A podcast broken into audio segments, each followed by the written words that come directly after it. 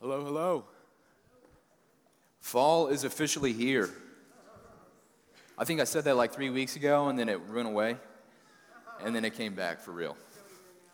Um, it's nice to actually feel it. I feel like our house has been decorated for fall for a little bit now. My wife loves fall. So, like, I think the first official day we put up all the stuff, but now it actually feels like it. Um, but with that, I'm feeling a little bit under the weather. My voice is a little bit froggy and I'm going to try not to cough into the mic tonight and blow all your eardrums out. So, um, yeah, bear with me. Um, but it is good to be with you guys. Uh, this, this semester, again, we've been going through the book of Mark, and uh, we've talked about how Mark is telling a grand story. Uh, this story is. Hello. Okay, there we go. Sorry.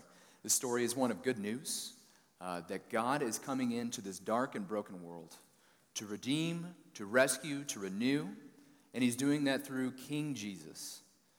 And in the beginning of the book of Mark, we saw that Mark says two things about Jesus. That one, he's the anointed king of God who's going to bring God's reign to the earth and bring that renewal, bring that rescue and redemption. But Mark also said that Jesus is the Son of God. And so, whenever we started the series, we talked about how that means that he's more than a mere man. Uh, there is a sense in which he is God in flesh, as well as fully human. And so, all these different stories that we've been seeing in the book of Mark so far have been really developing the identity of Jesus. Mark has been asking over and over, Who is Jesus? Well, let me show you. And he's showing us stories, telling us stories that reveal his identity. And so, we've seen over and over Jesus is the anointed king, the good one who has full authority. Um, and he's shown that he has a good and kind and compassionate character, even as king. And then we've also gotten glimpses of Jesus as the Son of God, the one who's more than a mere man. And so he speaks of himself in ways that only God has spoken of. He does things that only God can do, like forgive sins, like command the wind and the waves. Jesus is the anointed king, the Son of God made flesh. In this section of Mark, he's going to continue to hammer home those same points, continuing to reveal the identity of Jesus. And one of the things that that I want us to remember as we continue to have these repeated points is that even though Jesus fills this exalted role, he's God's king, he's the divine Son of God made flesh, even though he fills that exalted role and we should be in awe of him and have our focus on him, we should not lose sight of the role that we have. Right? Like our focus is to be on Jesus, who is the king, who is God's Son made flesh. Our focus is to be on him. Our awe is to be of, in awe of, of Him, but we're not to lose sight of our role. I think it's easy whenever we continue to focus on Jesus as the exalted one to kind of lose sight of what we're to be about and who we are in the here and now. It's easy to think that Jesus has done awesome things in the past and he's going to come again in the future to do some awesome things. Uh, but kind of right now, I'm just reading my Bible, praying, going to church, and just passing the time, waiting for that day. Jesus doesn't call out his followers to be just passive observers. Even though he has an exalted role, he involves his followers in what he's doing. There's a time that I think back to in high school when I was trying to learn electric guitar, and uh, I'm still not good at all. Um, things haven't changed much. But I was kind of on the cusp of it, and I liked, uh, I liked a lot of bands like Pink Floyd, Led Zeppelin, you know, good classic rock stuff that all focused on guitar. So I wanted to learn it, and I had a friend who was really, really good. And so pretty much every weekend we would say, hey, let's hang out together and play together, and you'll continue to grow and learn. And so I said, yeah, that sounds awesome. we would sit down, and that would happen for about the first five minutes. We'd sit down start picking together. He'd kind of teach me a little bit. But by 20 minutes in, I was like done. You know, I was like looking at him, I was like, you are so stinking good. There's not even a reason for me to play right now. I just make this sound like crap. Um, and so I would sit there and I would be overwhelmed by how good he was. And then I would just kind of st- take a step back and become just an observer in the moment. And I think that's a lot of what we do as we focus on Jesus in his mighty role. Yes, we should trust in him. Yes, we should depend on him. But we ought not lose focus on what he's called us to do and who He's called us to be. And so tonight in this passage, we're going to again see that Jesus is the anointed king, God, God's Son made flesh. But then we're going to loop back around and say, okay, so with that in mind, what then does he do with his disciples? What role does he give them to play? Go ahead and open up in your Bibles to Mark chapter 6. We're going to pick it up in verse 30. We're going to see that one, Jesus' identity as the anointed king, the God of the Old Testament made flesh. But we're also going to see that Jesus calls his disciples into the work that he does. There's going to be three stories that are pretty brief. We're going to run through this first one. In this first one, we're going to see that as the good shepherd who cares for the people of Israel, Jesus is, Jesus is both the king and God of Israel. So, as the good shepherd who cares for the people of Israel, Jesus is both the king and the God of Israel. Look at verse 30 with me. The apostles returned to Jesus and told him all that they had done and taught. They just got done teaching, preaching, casting out demons, healing, and they came back. They reported to him. And Jesus said to them, Come away Come away by yourselves to a desolate place, the wilderness place, and rest a while. For many were coming and going, and they had no leisure even to eat. And they went away in the boat to a desolate place in the wilderness by themselves. Now many saw them going and recognized them, and they ran there on foot from all the towns and got there ahead of them. When Jesus went ashore, he saw a great crowd, and he had compassion on them. He was moved in the depths of his guts with care for them, because they were like sheep without a shepherd. And he began to teach them many things.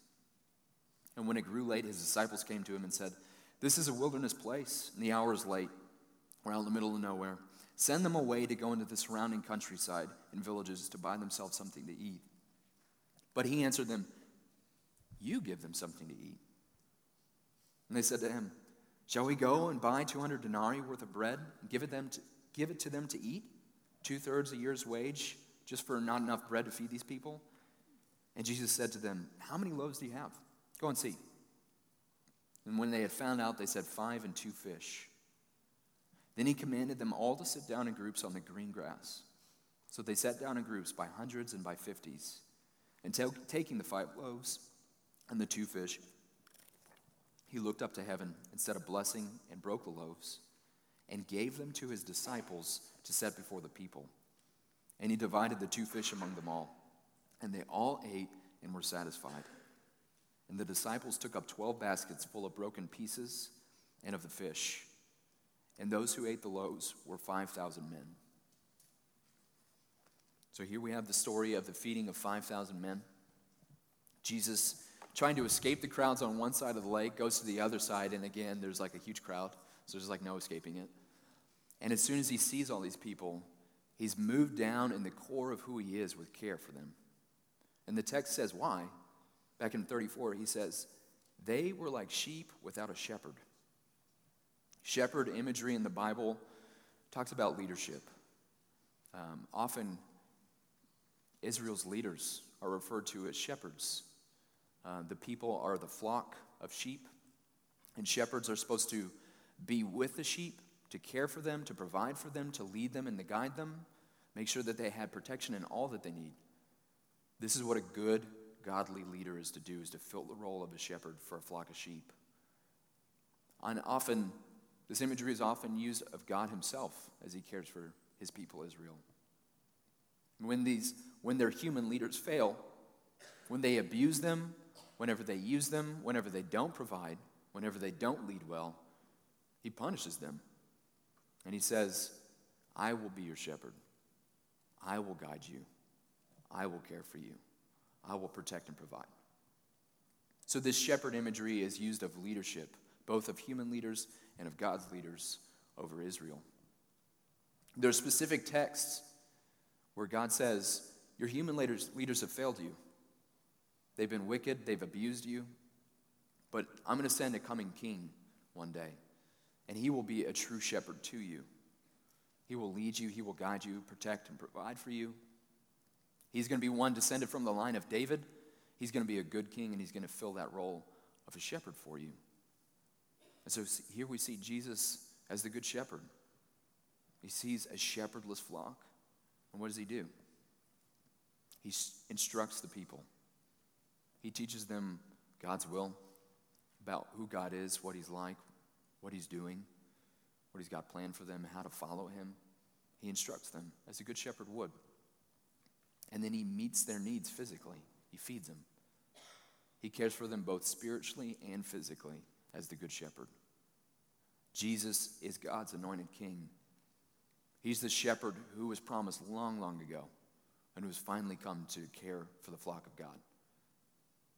But then, even beyond that, Jesus is stepping into a role that God has said, I'm going to play for you. As God said, I will be a shepherd to you, I will protect, provide, care for you, and lead you. Jesus is stepping into that role. And as the good shepherd, he's showing that he is more than a mere man.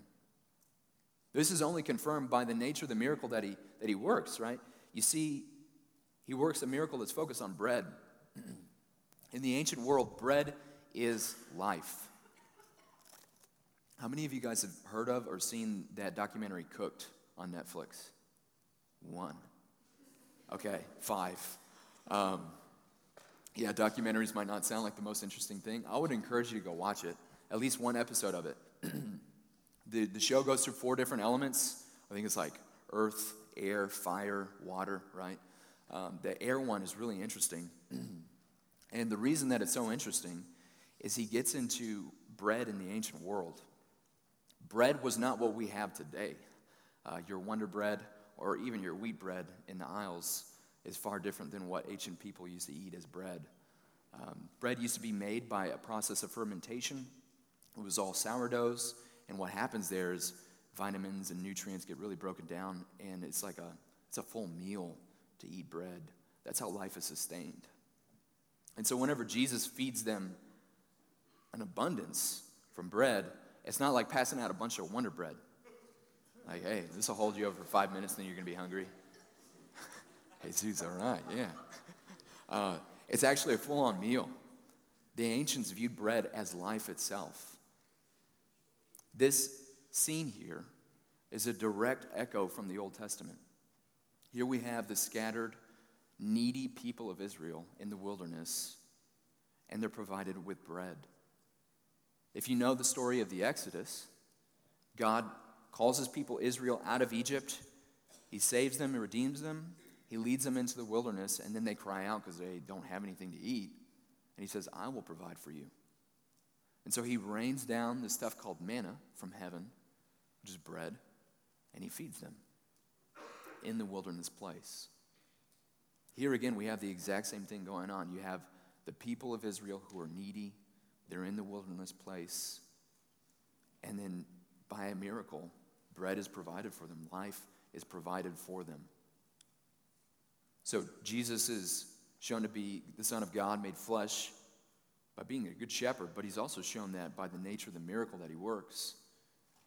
I want you to get this. It's not just the miraculous power of Jesus that shows that he's God.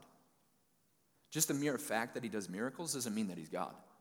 It's the kind of miracles that he does that shows that he's God. Over and over and over, he's doing things that just echo what God had done in the past. And he's doing them in the present day amongst his people. As God cared for his people in the, Israel, in the wilderness before, provided bread and life, so Jesus is doing that now. And as we move on to the next story, we're going to see that Jesus' divine identity is just all the more affirmed. As Jesus walks on the waters and as his presence bring he, brings healing, we see that Jesus is God in the flesh. So go ahead and pick it up in verse 40, 45 with me in just a second. One second. Oh, sorry. Okay. 45. Immediately, he made his disciples to get into the boat and go before him to the other side to Bethsaida while he dismissed the crowd. He wants to give them a break. He's been trying to do that over and over and over, and he has been able to. So he says, Go on, I'll dismiss the crowds. And after he had taken leave of them, he went up on the mountain to pray. And when evening came, the boat was out on the sea, and he was alone on the land. And he saw that they were making headway painfully, for the wind was against them. And about the fourth watch of the night, somewhere between 3 a.m. and 6 a.m., he came to them walking upon the sea. He meant to pass by them, but when they saw him walking upon the sea, they thought it was a ghost and they cried out, for they all saw him and were terrified. But immediately he spoke to them and said, Take heart, it is I. Do not be afraid.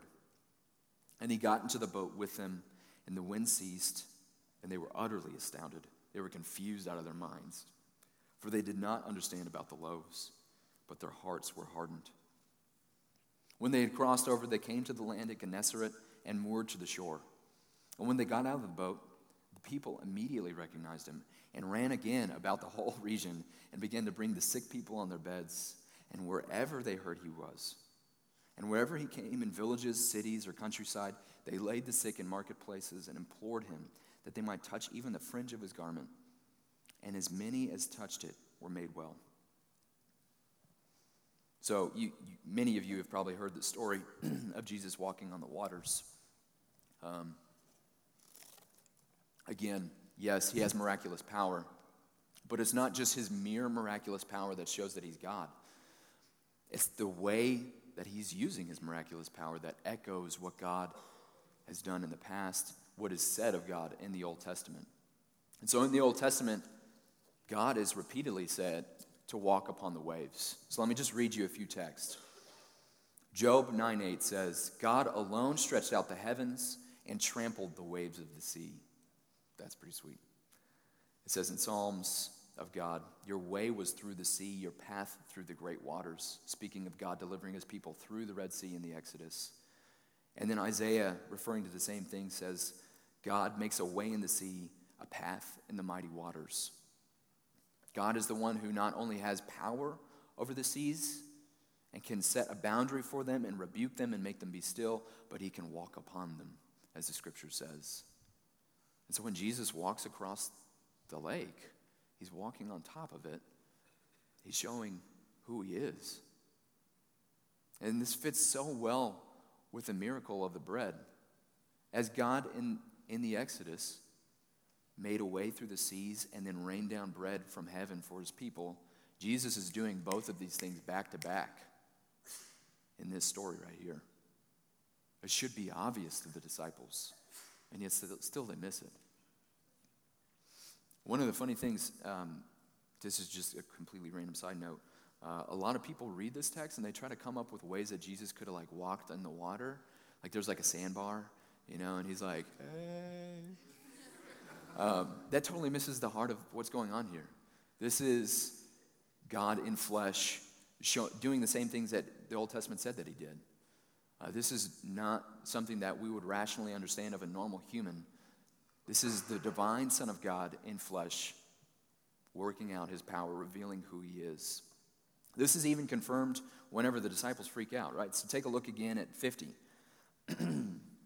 there, it's, I mean, think about it. It's like 3, 4, 5 in the morning, and you see this guy walking upon the water. I would have thought it was a ghost. I would have freaked out.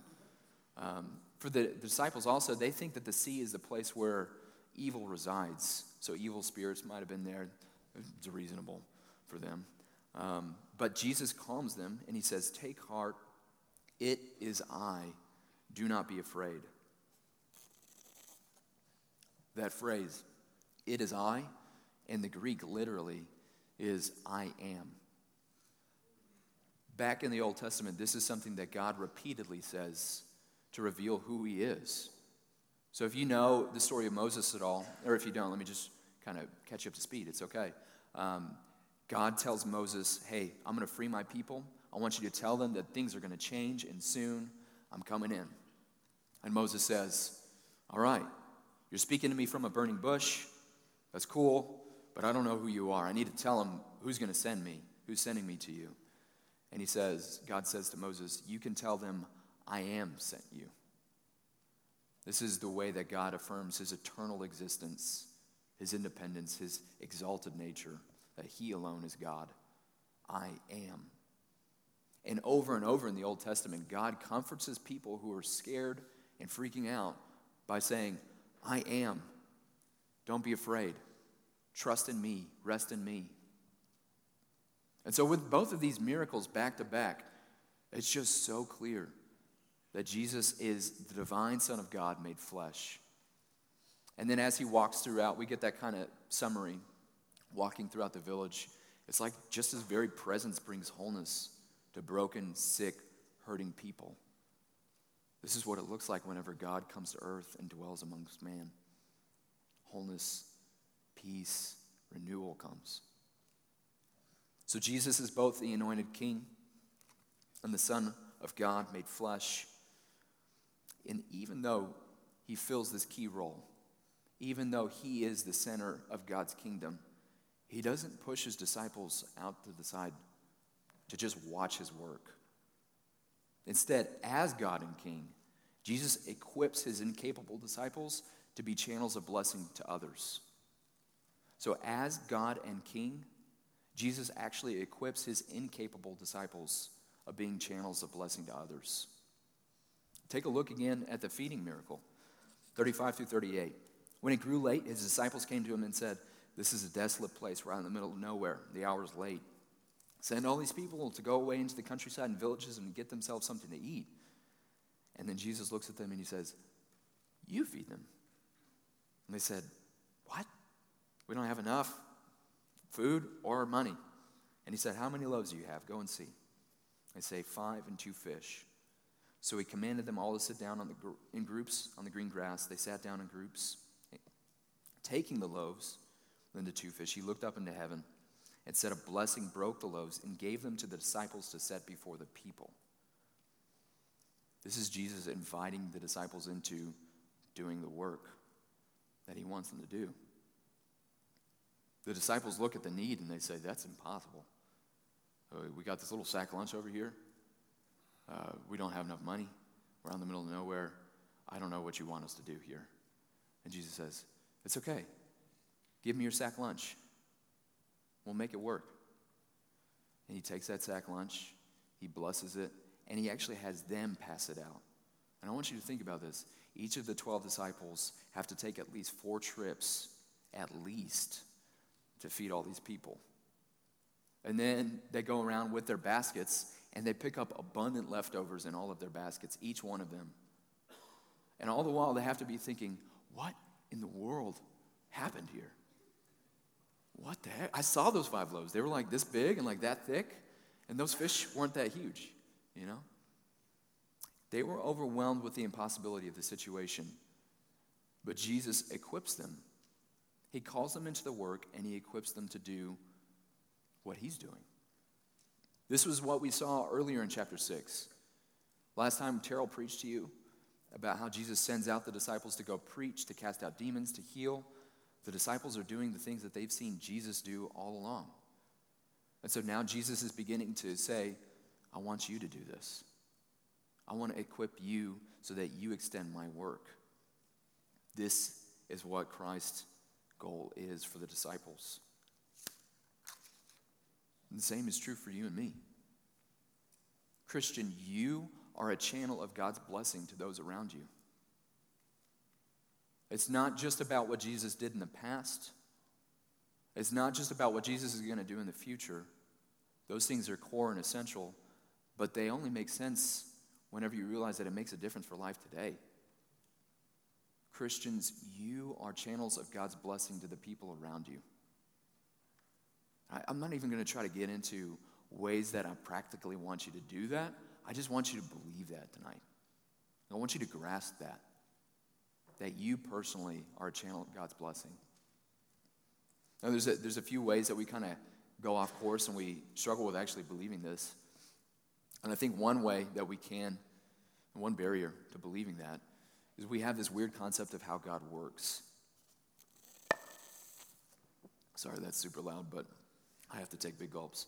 Um, we may assume that God only intervenes in miraculous ways directly, just kind of unassociated with us, right? And so we see a sick person, and we might assume that God might intervene miraculously in their lives, but probably not through any person, right?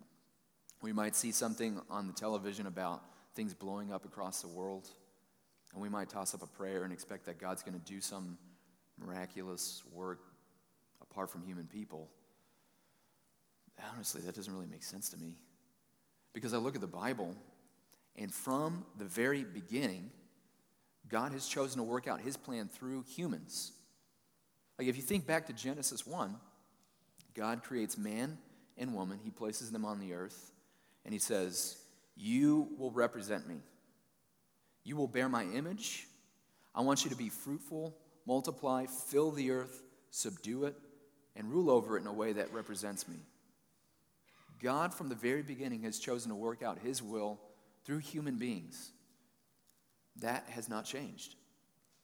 If anything, in Jesus, that is being restored to what God had always intended it would be. So, as a Christian, as one who follows Jesus, as one who's being renewed by the Spirit of God, how much more now are you called into that role of being used by God as a channel of blessing to people around you, this world that's broken and hurting? There's also ways that I want you just to be mindful of that, that how you function as a as just a channel of God's blessing. As you pray, like this is one of the ways that God has chosen to work out his will, which is so weird. But from eternity past, he knows that next week you're going to pray for so and so, that they might come to know Jesus, that they might be healed, so on and so forth. And he's going to respond to that prayer and actually do that. That is a part of God's plan, that he will respond to your prayers. One of the ways that you function as a channel of God's blessing is by praying. This has always been the way that he wants to work as a father responding to the requests of his sons and his daughters that he loves. And then f- finally, there's going to be times where God wants to use you as the answer to your own prayers. There's been so many times where I've prayed for somebody that I knew. Um, God, would you please come for that person? They're hurting, they're depressed, they're beat up right now. And then after praying for them for a few minutes, it hits me I'm like, maybe I should do that. Like maybe God wants to use me to encourage that person to speak words of life to that person, to step out and just be a comfort. I want you to think about the times whenever you pray for somebody to actually come to know the Lord, that they might be saved, that their hearts might be turned towards Jesus. The Lord might want to use you as the answer to your own prayer. That you would share what God has done in your life, that you would share the gospel with that person. There's going to be times where God wants to use you as the answer to your own prayer. And you need to be sensitive to that in the moment. You are a channel of God's blessing. Be sensitive to that. Others of us might, might hear that. You're a channel of God's blessing and think, I can't do that. There's just no way. And some of you might say that because you're so new in the faith. You're still trying to figure out who God is and what it means to have a relationship and walk with Him. And to you, I would say it's okay. Be encouraged by this. The way that you grow physically is the same way that you grow spiritually. This, this past weekend, my wife and I were in Dallas and we were spending time with some good friends that we knew in college. and they now have a little daughter who's just over a year old and she's so cute. Um, but uh, one of the funny things about kids is the ways that they observe and imitate all the time, right? And so little Sawyer watches her parents, she watches the adults around her. And as she's observed them and imitated them, she's learned to grab on things. She's learned to stand up. She's learned to walk. She's scampering around now. She's learned to begin to speak some words. And it's all in a progression. She observes, she imitates, she takes baby steps. This is the same thing. This is the same way that we grow spiritually. If you are brand new in the faith, thinking about being a channel of God's blessing to other people is overwhelming to you, that's okay. Look at the example of Christ and imitate them in baby steps. Look at the good examples of people around you and imitate them just in baby steps. My friend Nate is not going to look at his one year old daughter and say, Why aren't you a distance runner? Like he's delighting in her for just scampering around the house. She's kind of like off balance, but super cute. He's not upset with that. He's not expecting her to be a distance runner at this point. In the same way, God is not expecting you to be a spiritual distance runner. He's just calling you to take baby steps. Observe, imitate, take baby steps. For others of you, you're not a baby Christian, but you look around at the people in your life and you see the need is just too big. Like it is just a black hole, and I've got nothing. And one of the things I want to say to you is you're right. You're not enough. That's okay. That's kind of the point. The disciples weren't either. Right? They had a sack lunch, and they're like, here you go. And Jesus made it enough. It's the same thing for us. I can tell you, I've always believed that up here, but I've never believed it more in my heart until I became a pastor here. Um, preaching every week, like I can do everything I can to preach to you, to counsel you as I meet with you, um, to just care for you in general in the, in the multitude of ways that I try to. And if it's just me, it's not going to be enough. Like my words in a sermon are not going to be what your heart needs to be fed. My words are not going to transform your hearts and your minds, your lives. My counseling to you is going to fall flat if it's just me. I'm insufficient, just like you. And yet, somehow, God, in His grace and in His mercy, says, Let me take that and I'll make something of it. That's great. Let me take what you got and we'll work with it. God does that with me. God does that with you. We are insufficient. We're never called to be the answer to all the needs around us. We're called to depend on the one who is sufficient. You see, as a channel, you are not the one who is providing everything directly to that person. You are communicating something from God that God is going to provide. As a channel of God's blessing, He is the one who pours out through you into others. You are insufficient. You recognize that you're in a good place.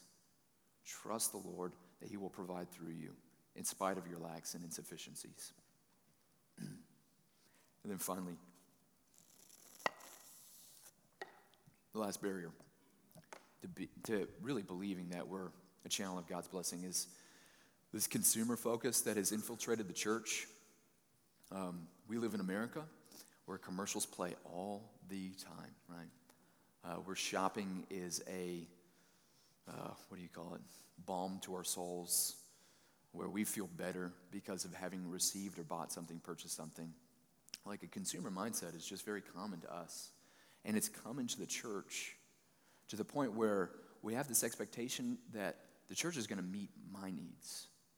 And that's the whole purpose of the Lord's role in my life, is to meet my needs. And so if I'm being fed spiritually, if I feel better after a service, that's what church is for. And I want to tell you, the Lord is abundantly good. And He's going to meet you in your neediness in ways that will just astound you.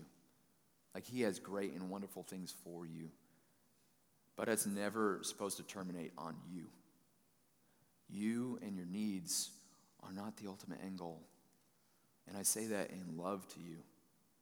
Like there's a much more beautiful big picture that you're a part of.